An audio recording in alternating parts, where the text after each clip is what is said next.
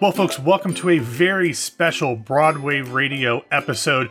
We are now at, after nearly four years on the air, the series finale of one of our original series, On My Way to a BFA. And the host of that show, Natalie Noack, is with us now. Natalie, how are you? Hi, Matt. I'm doing well. How are you? Good. It's been a little while since you've updated everybody on where you are in your journey through college at the Hart School in Connecticut. But first, the burning question Did you, in fact, get your BFA? I did get my BFA. Yay! Um, yes.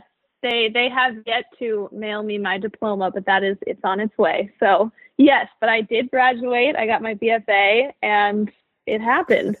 Believe it or not, despite a global pandemic, it did happen. And we're going to get to the global pandemic later on in this episode. But instead of you interviewing other people to give insights into what the BFA process is like. Since we haven't had an update in a while, what I thought we could do for a series finale, now that you have your BFA, is talk about what that senior year was like. It was very busy for you, and we're going to talk about all of that, talk about what it was like to graduate in the middle of a pandemic, and then talk about what the world is like for someone who has a BFA, and yet there is no theater. So we'll get into all that, but let's start in the fall, I mean, getting close to almost a year ago of 2019, with the first show that you were a part of during your senior year. It was the Lerner and Loewe Classic Brigadoon. So, first, tell us what was like the audition process like, who you were in the show, and those kind of fun theater dork details. Yes. So, the audition process was pretty simple. We went in and everyone sang first, and then later there was the dance call. Um, the dance call was led by Ralph Perkins, uh, one of my favorite professors at Hart. And it was great. It was a ballet combination. It was actually pretty long, but um, the audition for the dance portion was actually to the song that ended up being my ballet solo when I actually did get cast. So it was kind of a full circle moment in that regard. Um, but yes, I, I then got the role of Jean and she is the sister of the female lead Fiona.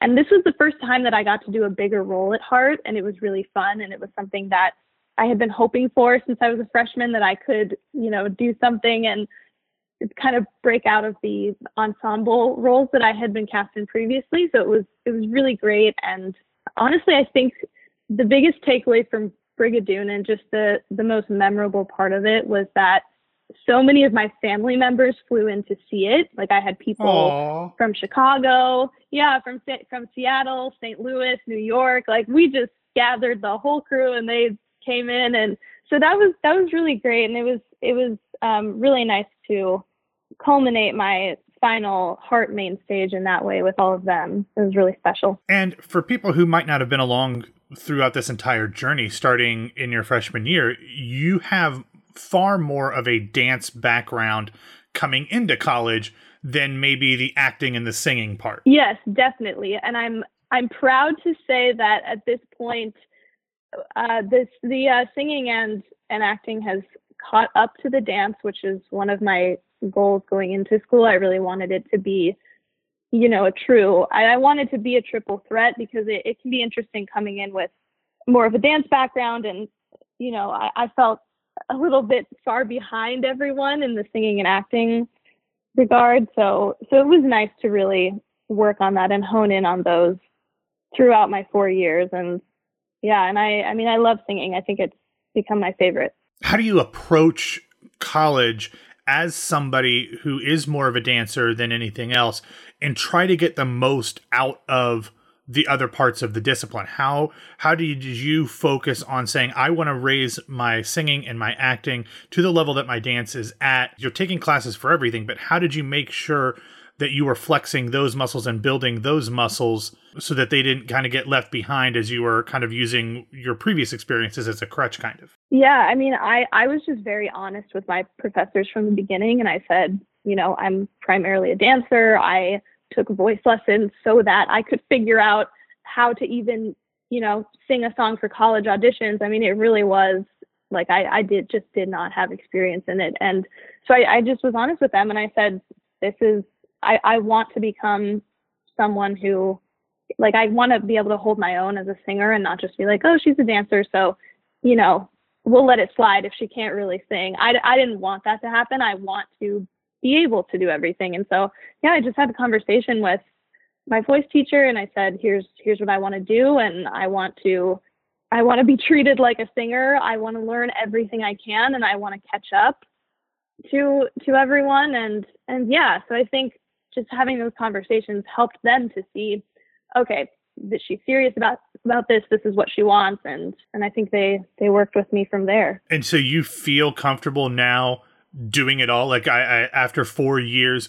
do you feel as strong vocally as you do dancing? I do but it didn't that it didn't happen overnight and it didn't happen easily. Sure. i think i mean actually just you know being in quarantine and i've kind of had a lot of time to reflect on college and i think I think it's only very recently that I feel kind of at peace with with that. And I feel like okay I don't I don't have to be seen as just a dancer. And yeah so it definitely didn't happen quickly but but I kept working and you know just anytime I wasn't in class I was home singing and just working on it. Singing around your apartment or dorm or whichever year it was. Did that annoy your roommates? You know what not not really. I was kind of strategic. I mean i only had one other roommate and so i would you know plan times when when they weren't around and just kind of figure out schedule wise i was not definitely not one of those people that would you know stay up and sing at all hours. Just like when i had breaks during the day i would i would work on it so. Weren't yeah. belting defying gravity at 3 a.m or anything no no that's a 2 p.m. situation. okay. I remember, I mean, because I know Elphaba's like the dream, right? Oh, yes, absolutely. Still? Still, yes. Okay, good, good, good, good. All right, yeah. so from Brigadoon, you did one more show in the latter half of 2019, but it wasn't at Hart, although it was with a theater that I know Hart has a relationship with uh, at the Hartford stage. So first off, uh, tell me how does the relationship between Hart and Hartford Stage work? Yeah, so so they do have a great partnership that they've had for a while now. Um, so I guess I'll talk about it in terms of how it works for a Christmas Carol. Um, each yeah. year, the seniors at Hart get to audition for for roles. The the acting majors actually are in it every year. They're guaranteed to be in it, and then the musical theater majors have to audition because they're this version of a Christmas Carol is is actually it's quite unique because it's it has it has a heavy dance focus. But it's not a musical. It's not a musical. Yeah. It's not a musical, but it does um, the musical theater majors audition to play the ghostly apparitions, and that's the dance ensemble, and they come in whenever Jacob Marley visits Scrooge or whenever something scary happens, and they kind of you know get to interact with the audience a little bit, and and it's that those roles are very dance focused, so they uh, they have the musical theater majors audition for those. And so that's what you did. You were a ghost in A Christmas Carol. I was. Yes, I was the medieval apparition and the best part of it is that there's this scene when Jacob Marley is is rising up from the underworld and there's this trap door and so I got to split walk out of it and that always was a cool moment and it was something that I that I wanted to do since freshman year and so I'm I'm really happy that I got to do it. So explain what a split walk is. Okay, so you're you're walking but each step is a full split. So you kind of walk out of the trap door and you slide into splits as you're walking out of it. Yeah. Okay. Good luck with that. yeah. um, so okay. So is that technically a professional job? Do you get paid for that, or was it just like a, a student type thing? Um, you don't get paid for it, but you get uh, equity points, which oh, that's awesome. Which is you know just as good in my opinion. So yeah, so it was great. And then you know there's so many other you know perks and cool things that go along with it, and it was just it was fun to feel like I was having a professional experience. We got to do talkbacks. We got to, you know, there are lots of different community nights where people would come and they'd want to meet us and kind of, yeah. So it was, it was great. And I, I love Hartford Stage. There, everyone was so lovely there. So that's obviously kind of a tangential thing from your classes and, and your uh, courses at Hart. But I would imagine that was a huge learning experience in and of itself, kind of like you alluded to. Is was there one thing that you took away from that experience more than anything else? Oh gosh, that's a good question. I mean, yeah, it it it did coincide with classes. We were, you know, excused from anything that that it conflicted with. But I guess one thing I took away, I mean, I think that the thing that I took away the most was just the feeling that I had when when I got to perform there and I, I realized how unique of an experience it is to every night have it be sold out because I think that that's something that it just doesn't happen all the time and I I know that and I'm grateful for it and to like walk out and see people who you know the, there's just no empty seats and everyone's there and they're loving it and people you know kept coming back multiple times. I think just just the feelings that i had when i was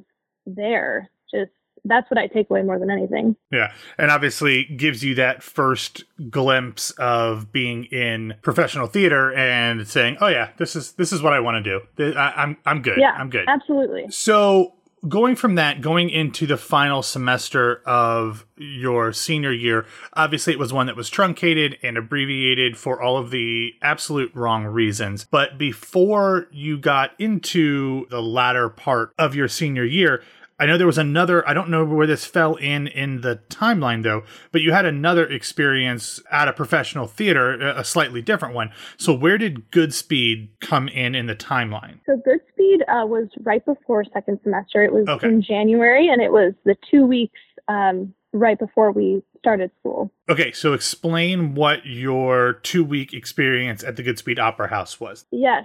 So each year, uh, we, we actually got to work with the Boston Conservatory seniors as well, which was cool to meet them and, and work with them. So Hart School and Boston Conservatory seniors participate in the Goodspeed Festival of New Musicals each year, and it's it's a two week workshop process. They bring three new works, and basically, I mean, for a lot of for a lot of the shows, it's the first time that they're being read by people and not just on the page. So it's kind of an opportunity for the writers to see their work, you know, on on their feet. And um, yeah, so it culminates in a staged reading, and they split the seniors up amongst the three shows. There is an audition process, and they just see, you know, who would be a good fit for what. So so, what was the show that you actually did? I was in the musical Private Gomer. It was by Marshall Pailet. I'm sure that we will be hearing a lot more from Marshall in the years to come because he he is a genius, and I don't say that lightly. He wrote the music, lyrics, book, and he was the director of this show. And I feel like a lot of times when people hear that someone has, you know, done it all for a project, they think, well, how can they have an objective view or what if things need to be cut out because it is a workshop process and you never know like how much of the script will end up you know being the same when you actually do the reading. But i think something that speaks to how he is as a director is that in the beginning he told us that he wrote the first act in two weeks which is about 90 pages. And then, you know, after that, wrote the rest of it. But um, something that he said to us was that it was such a quick process of writing it that he felt like he got everything out that he needed to write so fast that by the time he came to the festival, he didn't feel a strong sense of ownership or preciousness mm. over his work. Yeah.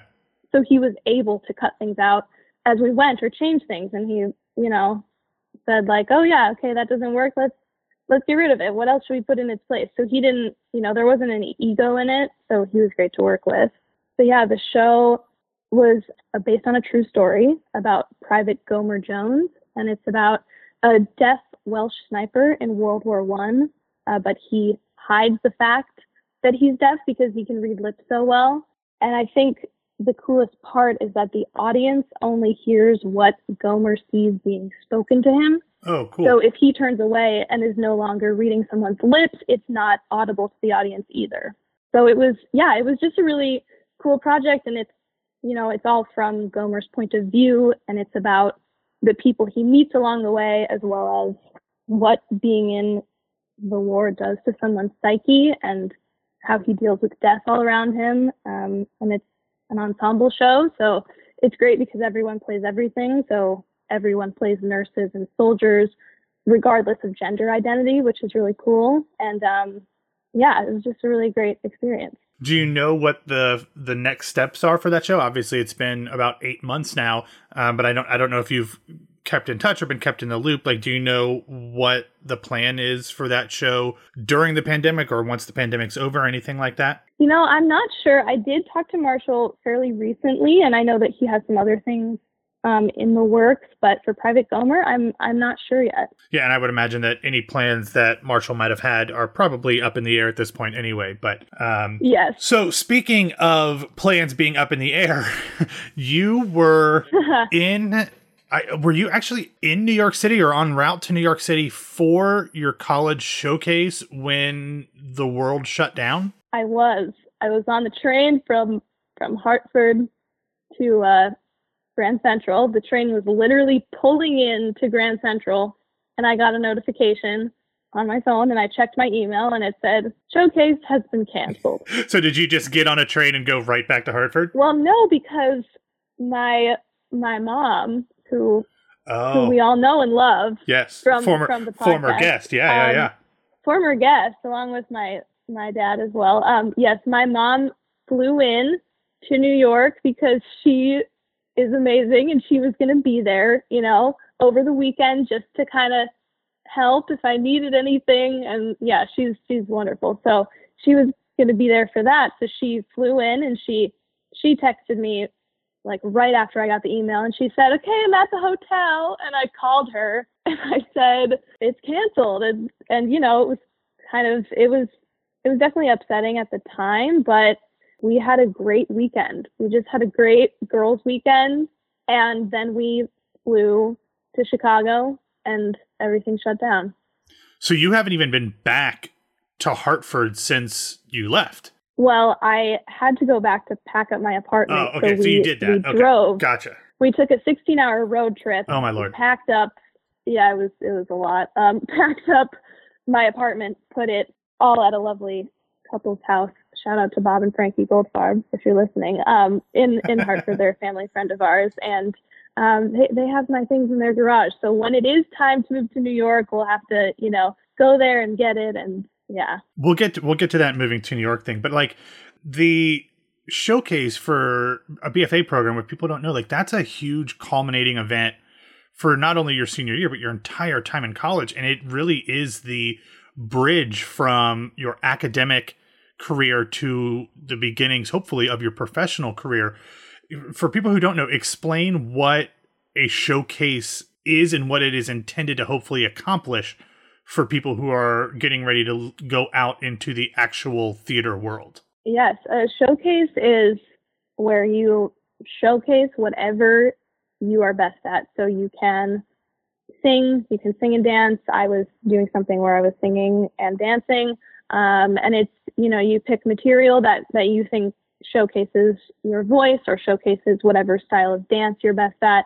And I'm not sure, I know that for programs that are close to New York, like we were, we, the plan was that you go into New York and you rent a small off Broadway theater. And basically the goal is to be seen by people in the industry. So it's, you know, agents and casting directors come to it and it's it's just kind of your opportunity to show to say hello to New York and show them show them what you can do. And I mean, you know, the hope is that you'll get some meetings with agents that might turn into um, you know, actual contracts and they will then represent you or you will get some auditions. And so yeah, it's just it's a great opportunity. And it is the thing that since freshman year you're thinking okay what am i to you know what what's showcase going to be like? What am i going to do? So what were you going to do? So i was going to sing queenie was a blonde from the wild party mm. um, and had this cute little red dress and was going to do some i guess you could say like fosse-esque jazz and sing and yeah so that was the plan. So I know that there has been some talk for Hart to maybe do the showcase like I, I don't I don't know at some point whether that's virtually or in person what is the status of that and I know that you're not necessarily super worried about it though. Uh, yes, that is that is correct. I I'm not sure what the status of it is. I think a lot of it is up in the air right now. I know that you know they were thinking of maybe sometime in September. I don't see that happening. I think that then they were, you know, thinking months in advance. Could we book something then? It's just kind of hard to know what's going to happen. It's hard to know people's availability. I mean, there's just so many factors that we don't know. And I think, you know, in, in the meantime, I'm excited about the prospect of, of figuring it out on my own and, you know, connecting with people. And yeah, I want to use those connections to seek representation on my own. So, in addition to the showcase being canceled, there was obviously like the end of college was canceled and graduation was canceled. As you kind of were coming to grips with the fact that this huge segment of your life was ending prematurely, how did you deal with that? Not just from like the professional and the performance side, but like from just the human side of like i'm not going to have the proper farewell to all these people that i've been with i'm not going to have the proper celebration. How did you deal with that in the midst of obviously that's super serious but obviously there's even more serious scary things going on in the world at large? Yeah i mean it was really hard at first. Like i cried and called my friends and talked it out and you know i think everyone was kind of feeling the same way which is just you know we thought that we were guaranteed this. And I mean, if COVID has taught me one thing, it's that nothing is guaranteed. And so, you know, you really can't. It's just it's just hard to know. And so yeah, it, I was just really upset at first. I've made peace with it um, now, and I'm, you know, feeling optimistic about the future. But yeah, it was it was hard, and I don't know. It just I think it just took like talking it out really to to feel better about it. So when you talk to your friends and I assume talk to your parents, whatever, was there one thing that you were disappointed about missing out the most with? I I think that's a good question. I you know, I think it I think the one thing was that because everything was so sudden, we just didn't get a chance to say goodbye to each other in person. We didn't get a chance to, you know, walk around the performing arts center and say goodbye to it. So it just feels like like still now it just feels like this place that I haven't been to in forever. And I mean, the last time we were there was a couple days before everyone was leaving for showcase and we were kind of planning last minute things and then I remember we were there for so long and a lot of us were like, "Oh, let's just we just want to leave. Like we've been here all day, whatever." And we just kind of left. And it's like you I I don't know, we just we didn't think that that would be the last time we would be there. So I think yeah, just I think that was the hardest part at the time. So now that your time as a BFA student is over and now that you are an official BFA recipient, what are you doing now while the world is shut down? Not to just stay alive, because I know you're working a job with the theater, but like to get yourself mm-hmm. ready for when presumably performances and auditions and shows return. Like how are you approaching the part of this pandemic where you like have to be ready to go when things come back but like it's hard to either a know when that is or b really get the preparation and the work in to be ready for whenever that magic momentous occasion actually happens? Yeah so i think that the luxury of having this much time is that I'm able to do things that I otherwise wouldn't take time for. So like now is a great time to find new songs for my book.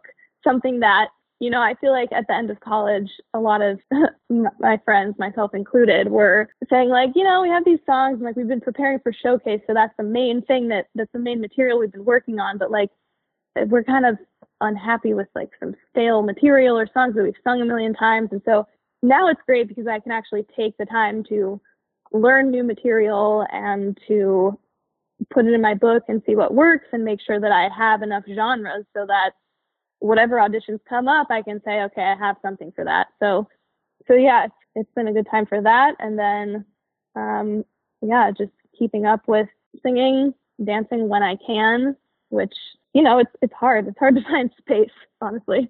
Um, but, but yeah, there's lots of things going on online now. So just taking advantage of those is, has been helpful. So you will eventually move to New York. Do you have an idea as to not necessarily when, because that's obviously still up all up in the air, but like, do you have an idea of like when you'll know it's time for you to make the move? Yes, I will know it's time to make the move when I hear something about auditions opening. Actual in person auditions. Like actual in person auditions because you know, I I am lucky in that I can stay home now and work and I could move to New York now, but I would still just be sitting at home and working and I don't really want to pay New York rent while doing that. yeah, yeah. I want to pay New York rent when I'm there to do what, you know, what I came there for. So, yeah, as soon as I hear that auditions are opening up, I would ideally like to move there a little before then to get settled and hit the ground running. Okay, before we wrap up, uh, Natalie, you've done this show now for three, four years, however you want to quantify that. What were some of your favorite memories of the On My Way to a BFA experience for you? Well, it was such, I had such a great time doing it. And I think that that was because of the guests that I got to interview. So I, my most memorable guests are just things that stand out in my mind right now. Um, of course, Andrew Briedis so nice. He went to Hart. He's been a huge supporter of the podcast and just a great person and friend. And he's also someone that is really great at connecting people with the people he knows. So he was able to connect me with a lot of other guests uh, like Christine Dwyer, Cameron Adams, and Jenna Ushkowitz. And I think those are very memorable for me. I mean, we said it before, but it was very cool to interview Christine because Elphaba. Um, yeah, that's all I'll say about that. And she went to Hart, so you know it's very cool. And then um, Cameron was amazing too because I really look up to her, and um, we've actually stayed in touch. And I reach out from time to time if I have any questions about anything, and she's always so nice and helpful. Um, and then Jenna Ushkowitz. Okay, people, this was such a pinch me moment because anyone who knows me well knows that Glee was the one entity that shaped my childhood and teenage years. So to talk to someone like Jenna, who was such an important part of that, was amazing. And I'm actually rewatching Glee right now, and I always think about when I'm watching it, if I could go back and tell my 13 year old self that I would get to connect with Jenna and ask her all of these questions, I would have freaked out. And I mean, obviously, I'm still freaking out because I'm always going to be a nerd like this, but that was a really cool moment. So, yeah. That's awesome. And yes, you are a nerd. Yeah, a proud nerd. yeah. Well, I, Natalie, you know that I am, I've said this to you for years privately, but I'm such a huge fan of you and what you who you are and i haven't seen much of you uh singing or dancing because you don't put a ton of videos like that online but i know that i will uh, someday. But I'm I'm such a huge fan, and I'm so excited for your future, both personally and professionally. And I can't wait for you to get to New York and take the entire industry by storm because you are an absolute star and uh, and I'm so grateful that we've been able to kind of have a uh, you know a seat to kind of follow you along on this journey. So um, congratulations on everything. Why don't you tell people where they can uh, follow you on social media? You need to post more. That's like a big thing with na- with uh, with auditions now. You need to like start building your brand.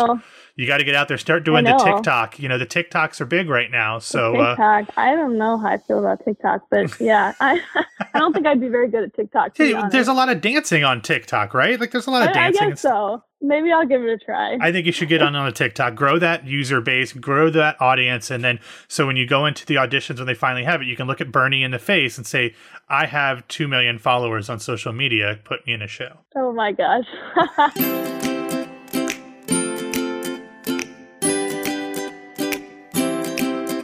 Um, so anyway, tell people tell people where they can find you. Okay, you can find me on I, am mostly on Instagram at Natalie underscore Noack N O A C K. Um, same username on Twitter.